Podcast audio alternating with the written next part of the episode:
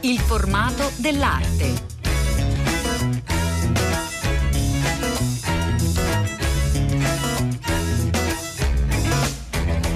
Buongiorno, buongiorno, a tutte le ascoltatrici e tutti gli ascoltatori da Elena del Drago, una nuova puntata di A3 dedicata all'artista di cui quest'anno sentirete parlare in modo particolare, un genio assoluto della nostra arte rinascimentale, Leonardo da Vinci, con molte, con molte diverse iniziative. Si festeggia il cinquecentenario eh, dalla nascita. E dunque eh, noi siamo a Roma, alle scuderie del Quirinale per Leonardo da Vinci, la scienza prima della scienza, una mostra che potete visitare fino al 30 30 giugno e appunto da una prospettiva eh, particolare, quella legata alla storia dell'ingegneria, della cultura eh, scientifico-tecnologica, si guarda alla mente di un grande genio, ma non soltanto, anche proprio al contesto che lo circondava nelle città eh, in cui poi è stato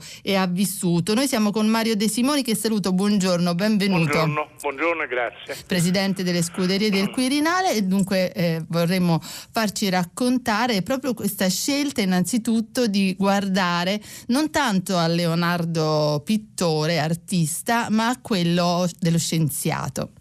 Ma intanto bisogna considerare la figura di Leonardo è una figura come spesso accadeva nel Rinascimento, basti pensare a Leon Battista Alberti, a Francesco di Giorgio Martini, che in realtà univa i campi di indagine, univa in sé in qualche modo i campi del sapere perché arriva prima delle differenziazioni metodologiche che poi dividono più nettamente le discipline.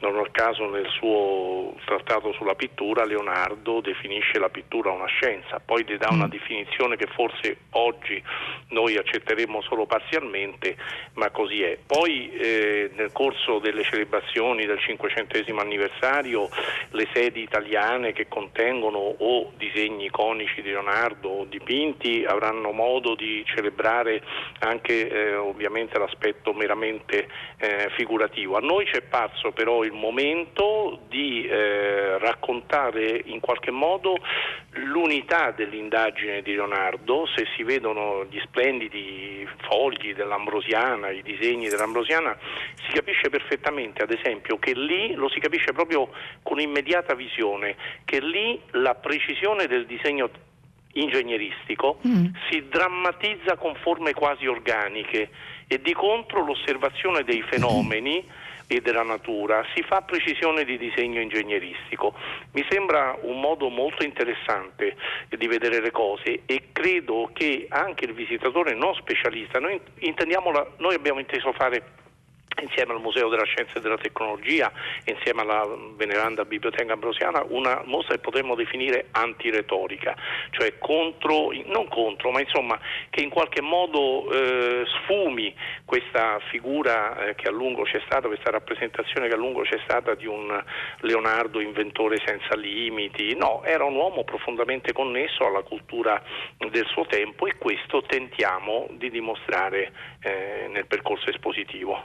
Ecco, questo è un aspetto molto interessante Mario De Simoni perché in effetti si comprende visitando la mostra quanto sia stato eh, importante il contesto per Leonardo rispetto a quanto ci immaginiamo. Ci immaginiamo sempre Leonardo come un po' un genio solitario, capace appunto di pensare a qualcosa che nessun altro del suo tempo poteva neanche immaginare. Esatto, e questo lo si vede sin dalla prima sala, che è emblematica secondo me, il giovane Leonardo che lavora con la bottega di Verrocchio al completamento, all'innas della cupola eh, del Brunelleschi perché... Eh, viene utilizzato una gru, lui vede e disegna, c'è un bellissimo disegno in mostra di una delle, delle grandi gru del, del, Brunelleschi perché la bottega del Verrocchio aveva vinto l'appalto, diciamo così, mm. per posizionare sulla, mh, mm, sulla, lanterna una grande sfera lignea ricoperta, eh, ricoperta di rame e evidentemente Leonardo rimane subito colpito da questo. C'erano molti ingegneri in Toscana, eh, ingegneri umanisti che eh, davano conto dei progressi eh, delle macchine, dell'ingegneria meccanica. Leonardo è subito profondamente coinvolto in questo e lo raccontiamo sin dalla prima sala. Ecco, una sala molto interessante proprio perché Roma non è una città che si collega immediatamente a Leonardo, no? si pensa piuttosto a Milano naturalmente o a Firenze, ma invece la seconda sala, insomma la sala in cui è stato ricostruito il plastico eh, del Pantheon, che è davvero straordinaria, eh, ci spiega invece di un legame, di un passaggio importante eh, nella, in questa città. Sì, non c'è dubbio, Leonardo fra l'altro eh, lascia vari schizzi di chiese a pianta centrale, di basiliche a pianta centrale e noi ne diamo, sono degli schizzi, non sono dei veri progetti, noi ne diamo conto con eh, dei manufatti molto particolari, molto singolari, dei manufatti storici che riproducono eh, in, in, tre dimensioni il disegno di Leonardo e sono fatte da una fornace in terracotta, da una fornace di Milano attiva già nel 400 attiva, e attiva mh, mm, ancora oggi. Per quanto riguarda il, il Pantheon, noi presentiamo un plastico straordinario, mastodontico sì. direi, che è opera di un architetto francese che è lo stesso architetto, peraltro Georges Chardin, che è lo stesso architetto dei magazzini Lafayette di Parigi, che era un, un borsista a Roma del Prix de Rome, un vincitore del Prix de Rome, e noi riuniamo questo plastico, lui studia molto il, il Pantheon, è uno dei primi che si avvicina all'attribuzione corretta punto di vista dell'epoca di realizzazione del, pan, del monumento e per la prima volta vengono riuniti i disegni preparatori che sono all'École des Beaux-Arts di Parigi con questo spettacolare veramente eh, plastico che era opera dello stesso architetto. Ecco, un altro aspetto importante della mostra è poi invece lo studio dell'arte della guerra in, in Leonardo, Mario De Simoni. Sì, c'è la lunga sala al secondo piano delle scuderie del Quirinale, che è una sala lunga 24 metri, che diventa una sorta di galleria che rappresenta con molti plastici e con molte ricostruzioni storiche delle macchine eh, di Leonardo tutti gli studi che Leonardo fa sull'arg- sull'argomento. È un modo attraverso cui Leonardo spesso si accredita presso i potenti dell'epoca, in realtà perché poi ben poco mh, mm, fu realizzato. E mo- se posso dire una curiosità, in mostra certo. noi abbiamo alcuni minuti di un meraviglioso sceneggiato televisivo del 1971 che chi ha la mia età ovviamente ricorderà eh, con la regia di Castellani e con Philippe Leroy nel ruolo di Leonardo e c'è proprio la lettura a Ludovico il Moro della lettera con cui Leonardo si prese, intende presentarsi e parla di molti marchingegni guerreschi con cui evidentemente fa marketing di se stesso. E dunque Leonardo da Vinci, la scienza prima della scienza, le scuderie del Quirinale, grazie molte a Mario De Simoni. Grazie, grazie a voi davvero, grazie.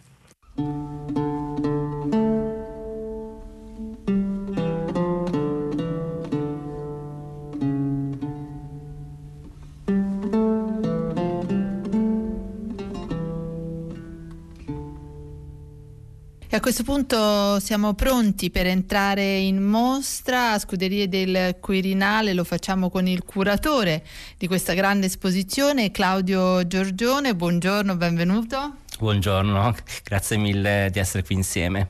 Dunque, è un'impostazione particolare quella di qui presentata a Roma, è lo sguardo sul, su Leonardo scienziato, eh, con moltissime opere divise per sezioni, quindi le chiederei proprio di entrare, di raccontarci questo aspetto di Leonardo innanzitutto e poi facciamo un giro insieme. Assolutamente, certo, fin dal titolo Leonardo da Vinci, la scienza prima della scienza, è chiaro che mh, abbiamo scelto in questa mostra di affrontare, di presentare al pubblico l'opera di Leonardo umanista e ingegnere, anche se vorrei premettere che nel Rinascimento quindi anche per Leonardo arte, scienza, tecnica sono aspetti che si fondono completamente, il sapere non era separato come oggi, quindi questo è da tenere in mente. La mostra si apre eh, ovviamente alla base della formazione di Leonardo e presentando il primo dei dieci disegni del codice atlantico, quindi disegni bellissimi di Leonardo che fanno un po' da filo conduttore nella, nell'esposizione su altri tanti temi che indagano molti aspetti. La formazione di Leonardo è importantissima perché fin dalla sua entrata nella bottega di Verrocchio Leonardo si trova a far parte di un mondo poliedrico eh, dove tutti gli artisti erano abituati ad occuparsi di più materiali e di più tecniche. Ecco, proprio lo, la scorsa settimana abbiamo raccontato Verrocchio eh, in una puntata di A3, se l'avete persa potete riascoltarla in podcast e proprio quello che abbiamo cercato di eh, lasciare emergere proprio questo contesto straordinario in cui eh, insomma, si forma il giovane Leonardo ed è una Firenze di, cui eh, davvero così convergono eh, intelletti e capacità proprio creative straordinarie.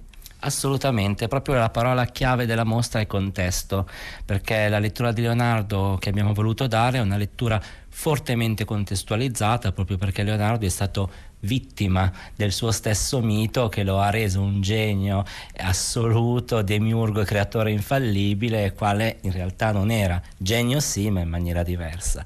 In questa Firenze vivacissima Leonardo ha una grande possibilità lavorare col suo maestro alla posa della grande sfera lignea ricoperta di rame sulla sommità della cattedrale di Santa Maria del Fiore osservando e anzi vedendo utilizzare le gru che Filippo Brunelleschi aveva realizzato decenni prima avevano costituito una rivoluzione nella meccanica con le viti senza fine, i tenditori che amplificavano la potenza eh, dell'uomo, quindi incredibile, mondo che gli si dischiude davanti agli occhi. E il visitatore cosa vede? Un disegno di Leonardo, bellissimo dal codice atlantico, che raffigura questa gru ma al contempo ne vede un altro, un altro, disegno ugualmente interessante di un altro ingegnere, Buonaccorso Ghiberti, che gestiva un'altra importante bottega che raffigura la stessa gru. E due messaggi quindi. Leonardo spesso disegnava ciò che vedeva intorno a lui perché il disegno è il suo strumento di lavoro, così come quello degli altri ingegneri, per fissare le sue osservazioni e non era l'unico a disegnare macchine, c'era un mondo variegato che lo circondava. Eh, facciamoci subito spiegare da Claudio Giorgione come eh, lavora Leonardo rispetto agli altri che si ponevano le stesse domande. Leonardo ovviamente è un grande artista, eh grazie al suo talento, ma anche grazie all'educazione ricevuta da Verrocchio. Eh, il suo disegno tecnico si nutre ovviamente di tutte quelle tec- tecniche di rappresentazione artistiche, quali la prospettiva, il tratteggio, la sezione, che fa sì che quando anche raffigura una macchina disegnata anche da altri, il suo disegno si mostra fin da subito particolarmente innovativo. Sempre nella stessa sala si può vedere il disegno di un argano disegnato in esploso che mostra anche i componenti interni interni della macchina stessa. Eh, una rivoluzione tecnica, nessuno prima di lui aveva raffigurato una macchina in quel modo. Ecco, come procedeva poi Leonardo in, in ogni progetto che eh, si poneva, in ogni problema che vo- cercava di risolvere con il disegno e poi? Eh, questa è una grande questione, una domanda, come si dice, da un milione di dollari, perché innanzitutto bisogna ricordare che Leonardo nasce come artista e ingegnere pratico, quindi tutti i problemi che affronta sono problemi che nascono da realtà di cantiere, ma ben presto sviluppa quella che è un um, eh, atteggiamento teorico, cioè quello che gli interessa è prima di tutto sviluppare un'idea, cercare una soluzione che trova la sua risoluzione sulla carta, quanto invece la realizzazione pratica del progetto non era necessaria, anche perché se dobbiamo immaginare queste macchine richiedevano tante competenze collaterali, fonditori, carpentieri, senza una commissione reale era impossibile svilupparle e forse nemmeno tanto necessario nel momento in cui Leonardo, come altri grandi umanisti, voleva superare questo approccio pratico per diventare un vero intellettuale. Ecco, questo è un aspetto molto interessante. Eh, come viveva Leonardo questa attività più da scienziato, da ingegnere rispetto a quella di artista, di pittore? Eh, ma questo si può osservare soprattutto dopo l'arrivo di Leonardo a Milano, un momento abbastanza critico, Leonardo non è invitato a lavorare alla Cappella Sistina e questo è un segno che la sua stagione a Firenze era finita, gli interessava senz'altro anche un atteggiamento più dinamico e pratico e quindi cer- trova in Milano questi nuovi stimoli. Arrivato a Milano ha la possibilità di lavorare le sue prime opere d'arte, la Vergine delle Rocce, ma anche pian piano di entrare nelle grazie della, della, degli sforzi forza e in una delle sezioni che in realtà è più spostata verso la fine delle esposizioni, quella sull'arte della guerra, si parla delle celebre lettere che Leonardo eh, invia a Ludovico il Moro in cui elenca le sue abilità di ingegnere militare, a dir la verità in quel momento più millantate che reali, ossia lui elenca quei topoi del Trattato dei Re Militari di Roberto Valturi, il cielo umanista, che piuttosto imparerà e svilupperà dopo mm. nel soggiorno milanese. Perché? Perché lui ambiva ad avere un ruolo da ingegnere militare che gli avrebbe garantito sicurezza, posizione per poi condurre privatamente gli studi che interessavano solo a lui. Quindi una specie di ingegno diviso tra quel che ci si aspettava da lui e quello che poi voleva fare anche in privato. Mm. C'è una sezione della mostra dedicata proprio alla biblioteca di Leonardo. Sì, è una sezione che abbiamo fortemente voluto senza l'ambizione di costituirla integralmente, ma è il fondamento di quello che è il grande sviluppo di Leonardo, soprattutto dopo il suo arrivo a Milano, ossia questa tensione verso il diventare un altore, come si diceva all'epoca, ossia un autore, uno scrittore, uno dei suoi miti era Leon Battista Alberti.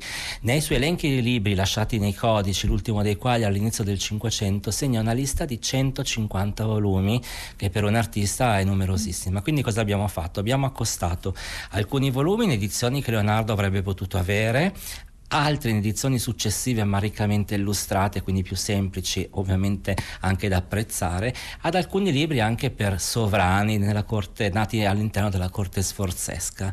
E vediamo Euclide, vediamo Luca Pacioli, Plinio, Aristotele, ma anche volumi di letteratura, Esopo e poi testi astrologici della cultura araba mediati attraverso la filosofia scolastica, insomma una pluralità di interessi incredibile. Leonardo naturalmente procedeva per tentativi, come accade anche oggi spesso nella eh, scienza. Quali, quanti eh, sono stati poi i fallimenti? Sono stati importanti questi fallimenti? Importantissimi, ovviamente. Eh, fallire è alla base del migliorarsi nella vita in generale. Eh, Leonardo ehm, si misura in tanti fallimenti dovuti proprio al provare, perché l'osservazione diretta e l'esperienza, lui stesso lo scrive, sono alla base dell'attività. Questo non vuol dire rigettare il sapere della tradizione, ma piuttosto integrarlo, verificarlo, questo è molto importante. Eh, ci sono poi tanti piccoli fallimenti, dalla sua difficoltà nell'imparare la matematica, che era uno degli strumenti necessari per accedere ai testi della tradizione. Lui si farà aiutare da fratelli parte Luca Pacioli, a cui è molto spesso ha dato molto spazio nella mostra con anche dei capolavori, eh, ma abbiamo nel codice atlantico prova di errori nel fare le divisioni, oppure la difficoltà nell'imparare il latino, senza il quale era impossibile accedere a tanti testi della tradizione. Ma nonostante questo, una continua tensione al miglioramento, una continua tensione all'infinito che poi si riflette, anche se non è un tema trattato nella mostra, nel continuo perfezionamento dei suoi dipinti. E questo lega sempre Leonardo artista a Leonardo Leonardo ingegnere umanista che sono la stessa cosa. In che, in che senso dice questa cosa della perfezione e anche dell'infinito? Eh, in Leonardo è sempre una tensione al miglioramento e questo gli dà la forza di, di, di, di correggere e di superare i propri fallimenti, questa tensione al lavoro che anche prescinde da quelli che sono i problemi contingenti della sua vita, ad esempio quando con la caduta degli Sforza si troverà improvvisamente senza punti di riferimento, ritorna a Firenze ma trova un giorno Veni Michelangelo, quasi nessuno si ricorda di lui, poi arriverà a Roma ed è schiacciato tra Raffaello e Michelangelo mm. e nonostante questo ehm, Leonardo non smette mai di imparare, di desiderare, di, di conoscere, questo è veramente essenziale. È pur vero, così come scrive Vasari nelle vite, la citazione che si legge nell'ultima sala, che par- fece più con le parole che coi fatti, perché ovviamente Leonardo in questa tensione al miglioramento difficilmente era in grado di portare a termine commissioni in poco tempo, pensiamo al Cenacolo, ma pensiamo ad esempio anche a concorsi a cui lui partecipò, come quello per il Tiburio del Duomo a Milano, presentando un progetto, ad un certo punto si ritirò, perché esaurita la tensione intellettuale nel trovare una soluzione tecnica, eh, tutto il resto a lui non interessava. Grazie, grazie a Claudio Giorgione.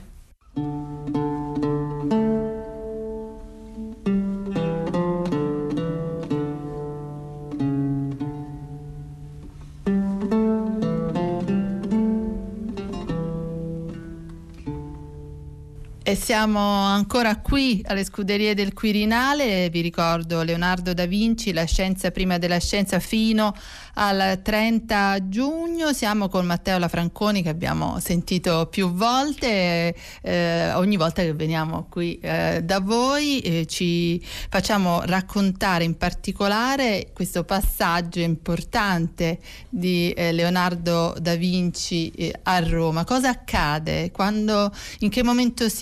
siamo per Leonardo quando arriva a Roma? Sì, siamo alla metà del secondo decennio, c'è da dire effettivamente che nell'immaginario collettivo eh, Roma non è certo una città leonardesca, eh, anzi diciamo, la dissociamo dall'immagine che abbiamo di Leonardo. Ed effettivamente questo soggiorno, pur importante, è un soggiorno che avviene in una fase molto avanzata del suo percorso. Non per questo è meno importante, ma fra l'altro questo, eh, in qualche modo questo soggiorno è anche una verifica di alcuni eh, temi, argomenti legati a Roma e alla classicità che lui aveva ehm, in qualche modo frequentato in anticipo, prima ancora di venire a Roma, quindi anche questo, questo è interessante. Eh, per sottolineare diciamo, l'importanza e anche diciamo, il, il, fatto che sia trattato abbastanza raramente questo passaggio romano, abbiamo voluto inserire abbastanza in, all'inizio del percorso questo tema. La mostra già nella seconda sala si apre questo bellissimo plastico in spaccato del Pantheon, che è fra gli elementi eh, monumentali della Roma visibili al, all'inizio del Cinquecento, senz'altro il, l'archetipo assoluto di che cosa? Di questa idea, eh, di, idea di, di, della pianta centrale, della perfezione della pianta centrale, che ha, che ha, a che vedere proprio con un'idea di perfezione, di, eh, di aulicità, di monumentalità a cui lui è interessatissimo, a cui Bramante era interessatissimo, a cui tutti i grandi architetti fra le fine del 400 e l'inizio del 500 eh, ragionavano. Conosciamo eh, molti disegni su, in cui lui elaborava questo tema della pianta centrale, che è perfetta anche perché ci si può aggregare all'infinito un po' elementi senza, eh, senza, contraddire questo elemento, la semplicità centrale. Però c'è anche non soltanto questo, Roma alla metà del secondo Duecento, cioè l'avvio della, del pontificato leonino, è diventata la capitale che ha scippato il primato di, di, di, di capitale a Firenze eh, attraverso il pontificato di Giulio II. Sono presenti Michelangelo che ha già compiuto eh, la volta Sistina, che è impiegato in cose importantissime, la tomba di Giulio II ad esempio, c'è Raffaello che sta lavorando alle stanze. E quindi questa diciamo, triade stellare di eh, eh, Michelangelo, Raffaello e Leonardo sono presenti tutti a Roma dopo essere stati diciamo, tutti attorno, eh, non, non, non, contemporaneamente anche a Firenze, ed è a Roma che effettivamente tutti mettono in pratica una sottomissione intellettuale all'idea dell'antico e al primato del pensiero, eh, della, della, mm, per esempio di Vitruvio. Eh, sono gli anni della traduzione di Vitruvio che è importantissima perché anche per Leonardo era importante avere accesso a un testo con questa traduzione e effettivamente la sala della mostra eh, presenta in maniera abbastanza icastica, abbastanza spettacolare direi questo, questo tema. Ecco Matteo Lafranconi, dicevamo poco fa con Claudio Giorgione, stretto Leonardo tra questi eh, due giganti, eh, insomma suoi pari, eh, Michelangelo e Raffaello. Che, che idea si è fatta proprio di questa triade?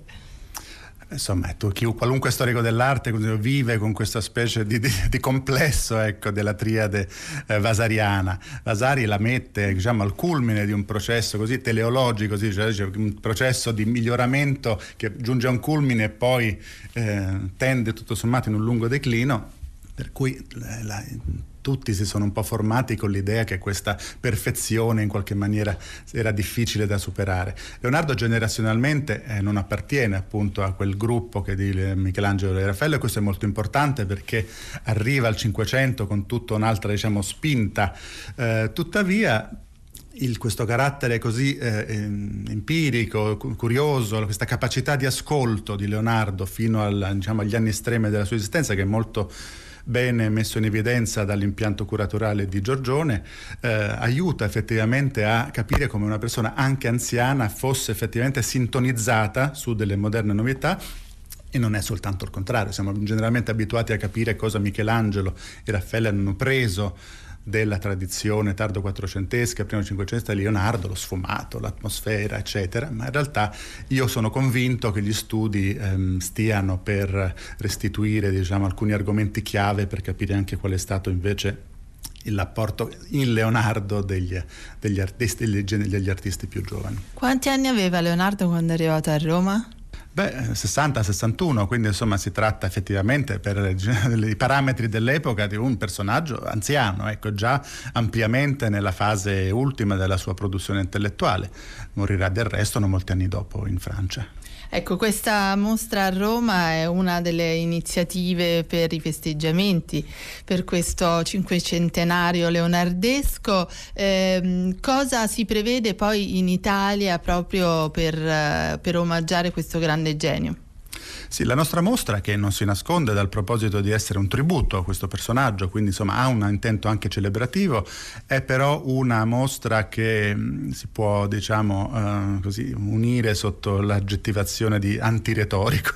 Noi abbiamo eh, tentato dire, di liberare Leonardo insieme diciamo, a una tradizione di studi da questa nebbia che è un po' offuscato dietro l'idea del mito del genio assoluto la sua proprio la capacità di interazione col sapere del suo tempo. Quindi una mostra che in, in generale abbassa i toni dell'esaltazione concettuale che partono da Vasari, attraversano nell'età napoleonica e giungono esa- al massimo grado negli anni del fascismo, ma anche dopo il fascismo questa idea di Leonardo eh, così, mito, intelletto sorgivo da cui tutto nasce e poi tutto lascia un po' incompiuto, effettivamente un concetto che è ancora, ancora, valido e ancora ha bisogno di essere un po' sfrondato. Quindi questa è la caratteristica della nostra mostra all'inizio dell'anno leonardesco. Dopodiché, fuori di Roma, Milano, eh, Firenze, naturalmente, Vinci, che sono le città leonardesche, organizzeranno que- diverse di- manifestazioni molto importanti.